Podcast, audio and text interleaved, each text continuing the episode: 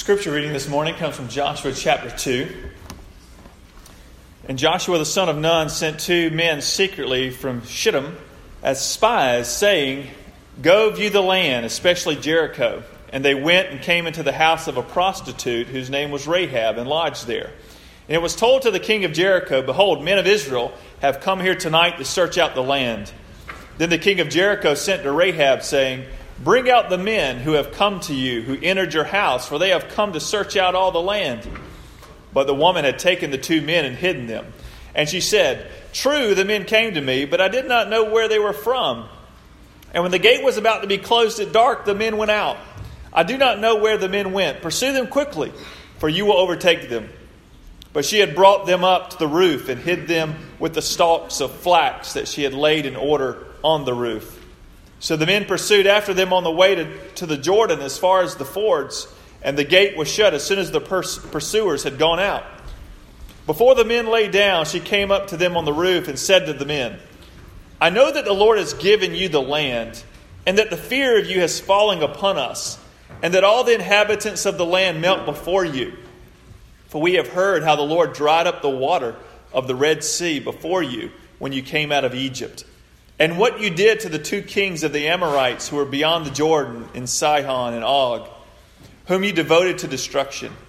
And as soon as we heard it, our hearts melted, and there was no spirit left in any man because of you. For the Lord your God, He is God in the heavens above and on the earth beneath. Now then, please swear to me by the Lord that as I have dealt kindly with you, you also will deal kindly with my father's house and give me a sure sign that you will save alive my father and mother, my brothers and sisters, and all who belong to them, and deliver them, deliver our lives from death. And the men said, and the men said to her, Our life for yours, even to death. If you do not tell this business of ours, then when the Lord gives us the land, we will deal kindly and faithfully with you. Then she let down a rope through the window, for her house was built into the city wall, so that she lived in the wall. And she said to them, Go into the hills, or the pursuers will, will, encounter you, and hide there three days until the pursuers have returned. Then afterward you may go your way. The men said to her, We will be guiltless with respect to this oath of yours that you, may, you have made us swear. Behold, when we come into the land, you shall tie this scarlet cord in the window through which you let us down. And you shall gather into your house your father and mother, your brothers, and all your father's household. Then, if anyone goes out of the doors of your house into the street, his blood shall be on his own head, and we shall be guiltless. But if a hand is laid on anyone who is with you in the house, his blood shall be on our head. But if you tell this business of ours, then we shall be guiltless with respect to your oath that you have made us swear. And she said, According to your words, so be it. Then she sent them away, and they departed, and she tied the scarlet cord in the window. They departed and went into the hills and remained there three days until the pursuers returned. And the pursuers searched all along the way and found nothing. Then the two men returned. They came down from the hills, passed over, and came to Joshua the son of Nun. And they told him all that had happened. And they said to Joshua, Truly the Lord has given all the land into our hands, and also all the inhabitants of the land melt away because of us. This is God's word.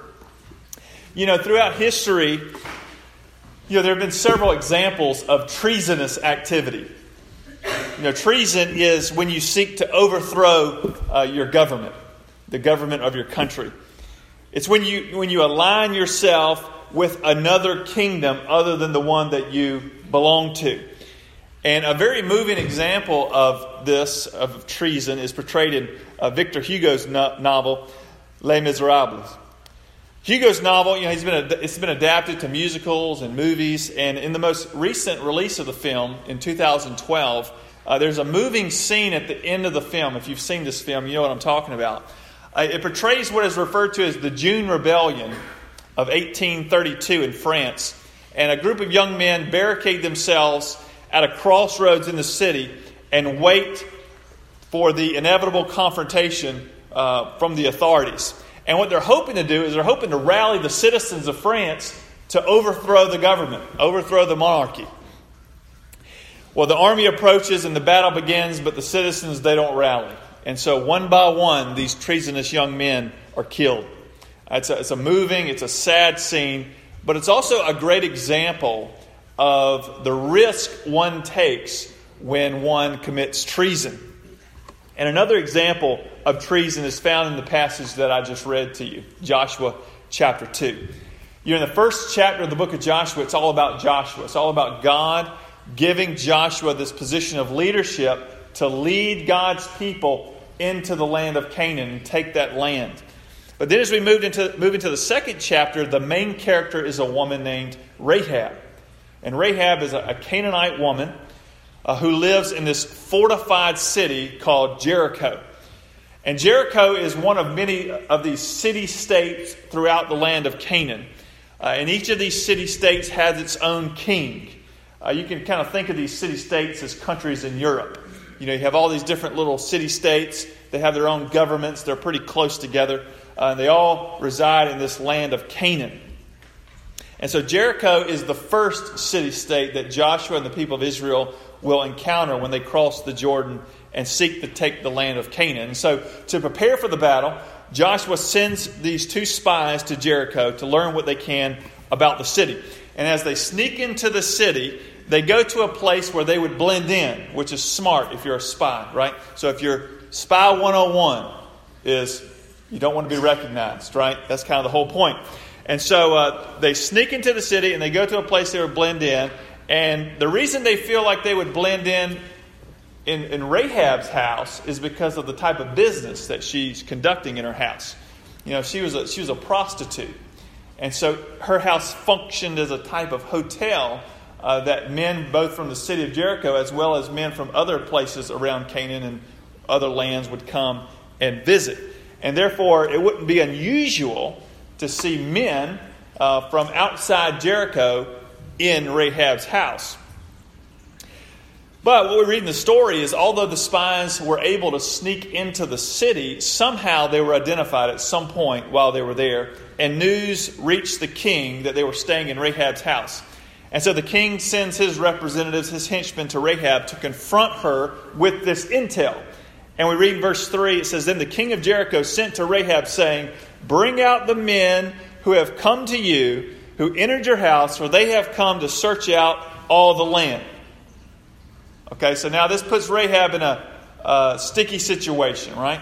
Because, because Rahab has a very risky and life altering choice to make.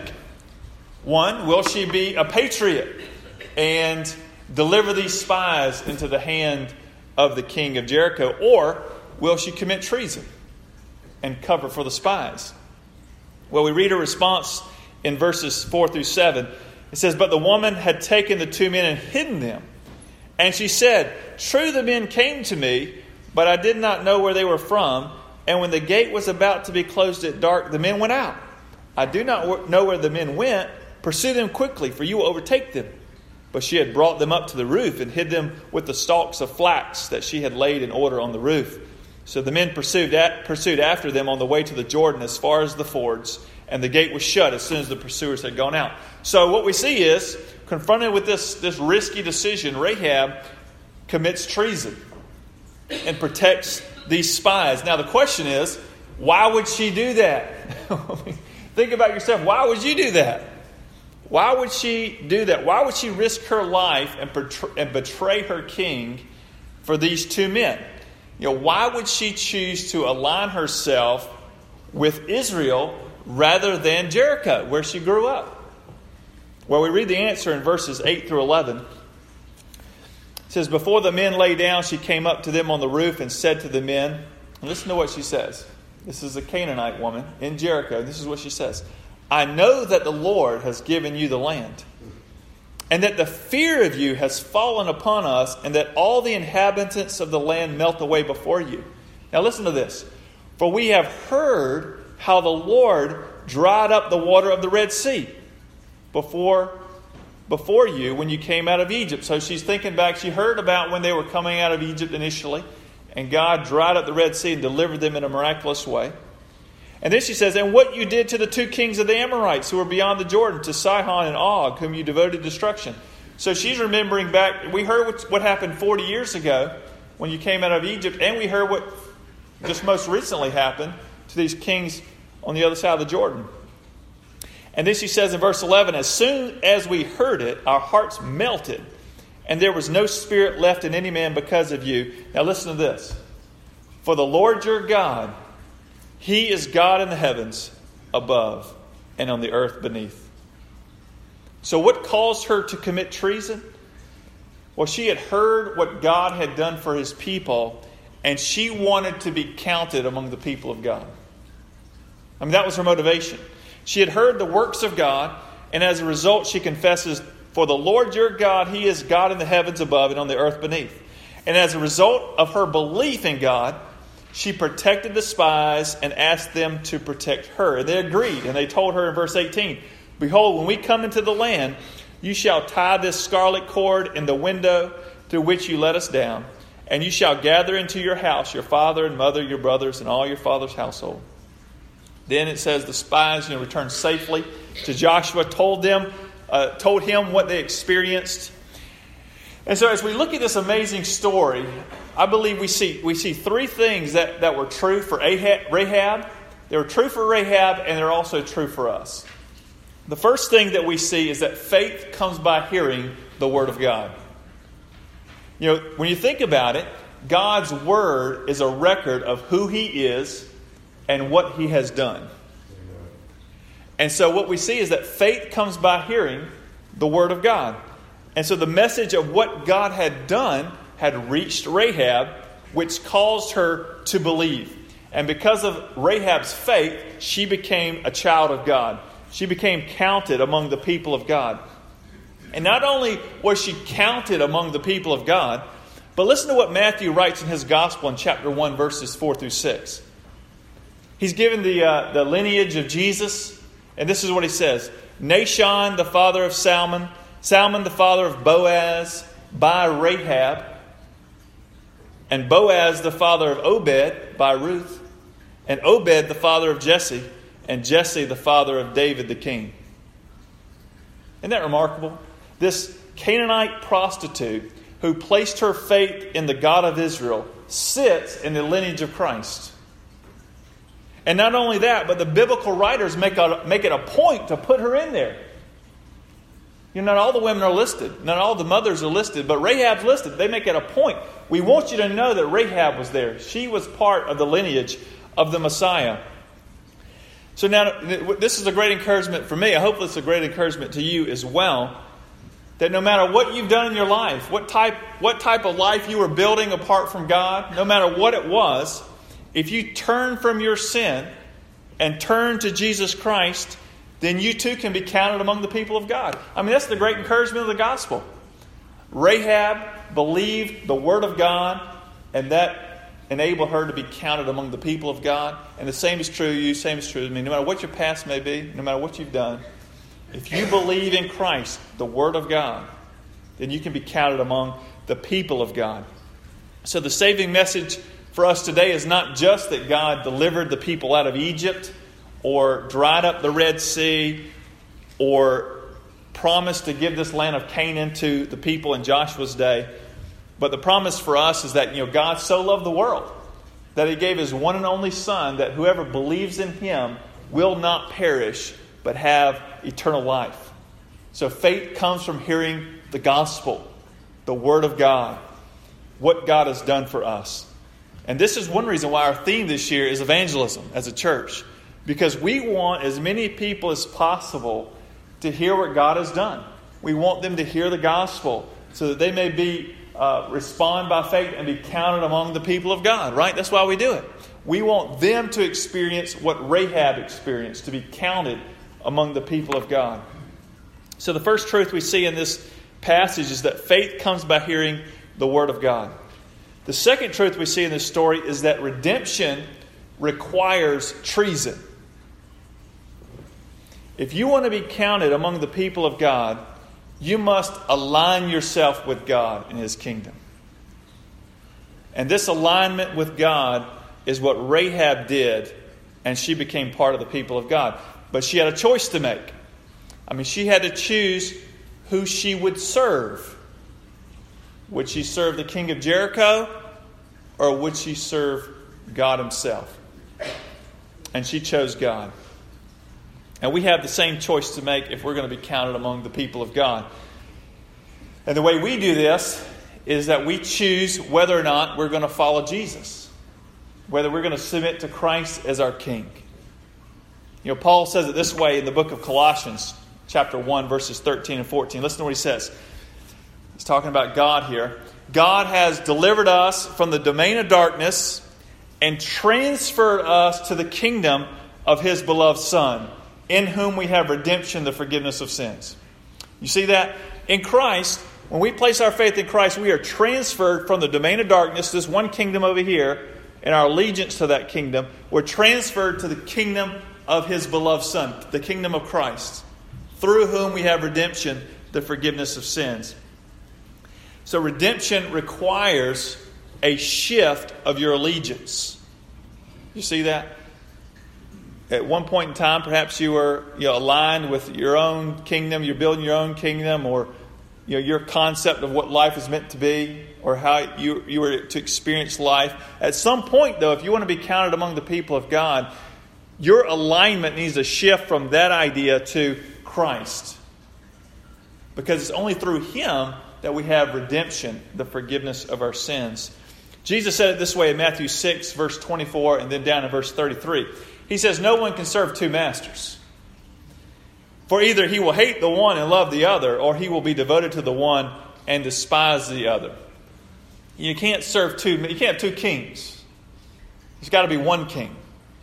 And this is why he goes on to say in verse 33 But seek first the kingdom of God and his righteousness, and all these other things will be added to you.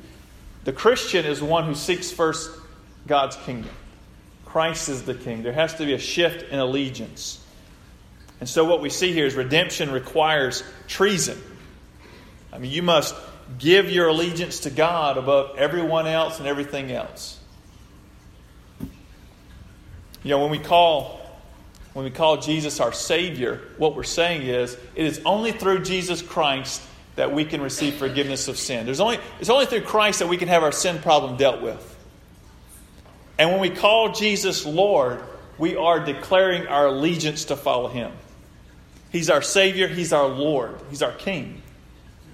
He's above all else. And sadly, you know, if you've been reading uh, the paper or watching the news, uh, you've read about Christians in China and other parts of the world uh, that have been arrested and persecuted because their allegiance is with Christ. And they refuse to submit to the government and forsake Christ. And so they're arrested, they're persecuted. But this is what it means to be a Christian that your allegiance is to Christ, to the kingdom of God, above the kingdom of men. Christ demands our allegiance. And so, if you're not a Christian this morning, this is important for you to consider. Because if you're thinking about placing your faith in Christ, then you need to know that the only position fitted for Jesus is king. There's no other position that he will fill. It's only king. He is, he's got to be the king. There has to be a surrender a turning of allegiance to Him, that He is not only your Savior that forgives sin, but your Lord, that you're going to follow Him. And this is why redemption requires treason, because we have to transfer our loyalty from one kingdom to another. And finally, the third thing we see in this passage, the third, truth, is that faith results in action. You know, the evidence that Rahab believed is that she protected the spies. And what we see is, both in the life of Rahab and our own lives, is that saving faith will always produce a changed life. And what's interesting is that when you, when you read the, uh, the letter that James wrote in the New Testament, James is writing this letter, and he's, you can just imagine him sitting down to write this letter, and he's trying to think, okay, I want to think about all the examples among the people of God over the past several centuries. Okay, I want to I want to consider all the examples of the people of God over the past centuries, and I want to come up with two people that demonstrate that saving faith always produces obedience. I want to think of two people. The first one he chooses in James chapter 2 is Abraham. Pretty good choice, right? I mean, you would probably choose Abraham. Uh, you know, all the things that Abraham did by faith. Uh, you could tell his faith, he believed in God, and it was credited to him as righteousness, and it produced a changed life for him. Great example, obvious example. You know his second choice? Out of all the people of God, of all history, Rahab. He chooses Rahab. And this is what he says in James 2 24 through 25. You see that a person is justified by works and not by faith alone. And in the same way, was not also Rahab the prostitute justified by works when she received the messengers and sent them out by another way? Isn't that great that James, out of all the people of God, in all history in the Old Testament, she chooses, he chooses two Abraham, Rahab. And what he's saying is that authentic faith, saving faith, produces obedience, it produces a changed life. And you see that Rahab's faith is real by what she does. And so she aligned herself with God, and that decision produced a changed life. Also, the writer of Hebrews in the New Testament includes Rahab in his great chapter of the people of faith. He writes in Hebrews 11:31, he says, "By faith Rahab the prostitute did not perish with those who were disobedient, because she had given a friendly welcome to the spies." So you see, it was Rahab's faith that motivated her actions. And that's what faith does. When you when you place your faith in Christ, you align yourself with the kingdom of God above all other kingdoms, and your life begins to change. You know, your your behavior follows your belief, right? Your behavior follows what you believe. And so, if Jesus is your king, then your behavior will begin to be affected by your relationship with Christ. Your behavior will begin to, to line up more and more with what God wants from you rather than what others want from you. Now, your main concern will be okay, God, what do you want from me? What do you want me to do in this relationship, in this workplace, in this decision, whatever it may be. And so, what we'll begin to see in Christ is that our, our lives will be changed not so much by the culture, but by Christ. Because our allegiance have shifted. And Christ is our King. Now, you may be saying, well, Ron, okay, well, um, you know, I haven't been experiencing much life change. I haven't been seeing much change in my life. And here's what I would say uh, you may want to just check your heart and see if you're serving two masters. the first thing. Are you trying to serve two kings? And you need to see is there any unconfessed sin in my life? I mean, is there any just sin I'm holding on to and I'm unwilling to submit to God? Because that will keep you from growth, that will keep you from change. Are you living in disobedience to God's word? And if so, you need to confess your sin and by faith seek to change your behavior. Listen, Rahab was a prostitute, right? In Jericho. We know that. Now, here's the question. When she was rescued from Jericho and was became part of the people of God, you think she continued to be a prostitute? Probably not. Right? One reason is we know she's in the lineage of Christ. So obviously she got married and had a child, and from the child, uh, we have the lineage of the parents of Jesus. And so what we see is Rahab, when she placed her faith in God and became counted among God's people, she began to seek God's will for her life as it relates to her sexuality. And so she no longer was a prostitute, but she began to seek God's plan for her sexuality. So the result is that God blessed her obedience and she was placed in the lineage of Jesus. Now, whether it's in the area of sexuality or some other area, you know, saving faith in Christ calls you to follow God's word. To bring those areas underneath the lordship of Christ and say, God, what do you want me to do in this area of my life? How do you want me to live out this area of my life? And in following God's word, we know there's blessing. God blesses obedience. So I want you to think about this. Is there any area of your life that you have not brought under the lordship of Christ? Christ is Lord, whether you recognize it or not. But is there any area of your life that you haven't submitted to his lordship in your life? Maybe there's some area that you just have not brought before the Lord and said, God, what do you want from me in this area of my life? Is there any sin that you haven't confessed? Because unconfessed sin keeps us from growing, it keeps us from becoming who God wants us to be. Is there any area of your life, is there anything in your life that you know God wants to change? And also, is there any step of faith that God wants you to take? You know, we prayed in the prayer of confession, you know, forgive us for what we have done, but also what? What we've left undone. You know, there may be things that God wants us to do and step out in faith, but we haven't done it. We just have been holding back. And what's so encouraging to me about this passage is that if, if the grace of God can save Rahab, and the power of God can change Rahab, then perhaps they can do the same to me, right? God's grace can save me, God's power can change me. And that should be an encouragement to you as well. But we know this all begins with a decision, a very treasonous decision. It begins, first of all, with the decision to give your life to Christ. And if you haven't given your life to Christ, then I want to encourage you to make that decision today. Salvation begins with a decision. You have to choose to place your faith in Jesus to uh, experience and receive salvation, the blessing of God, of forgiveness of sin, and eternal life. That begins with a decision. But also for those of you in Christ, change begins with a decision as well. And so, for those of you who have placed your faith in Christ, what area is there an area that you believe God wants to change in your life? For Rahab, one area was her immorality. And if we want to change, if there's an area that God wants to change in our lives, a decision, we need to make that decision to change. We must confess our sin to God and then by faith begin to move in a different direction, the direction God would have us to go. So, what does God want to change in your life beginning today? Just think about it. What does God want to begin changing in my life today?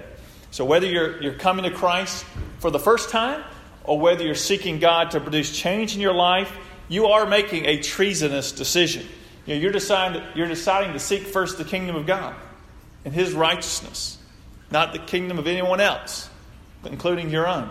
You're, you're choosing to seek first His kingdom. That's a very treasonous act. You're deciding to follow the one who is the King of kings and the Lord of lords and putting Him first. I mean, that's a very treasonous decision. And here's the thing as I was going through this, I was thinking, you know what? This isn't always easy is it? this isn't always going to be easy, but it's worth it. It wasn't easy for Rahab, but it was worth it. And it won't be easy for you, but it's worth it. So I want you to make your faith decision today. Come to Christ.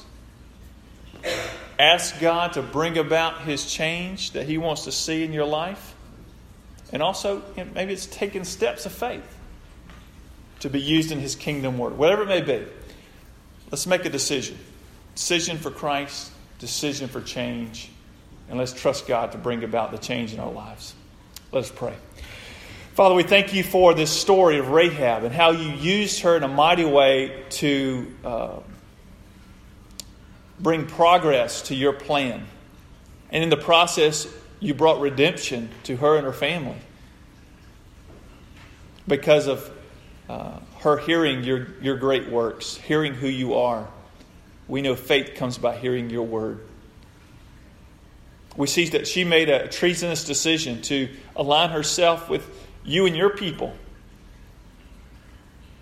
And we also see that her faith produced change, action in alignment with your word.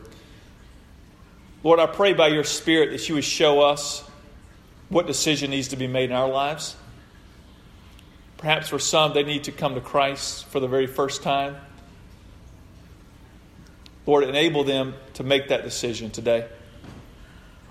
And for those of us who know you, who follow you, Lord, show us areas of our lives that we have not brought before you, submitted to you. And God, we ask that you would bring about change by the power of your Spirit and help us to move forward by faith with you. And help us to begin to take steps of faith, not only to see change in our lives, but also to take the good news of what you've done for us to those around us.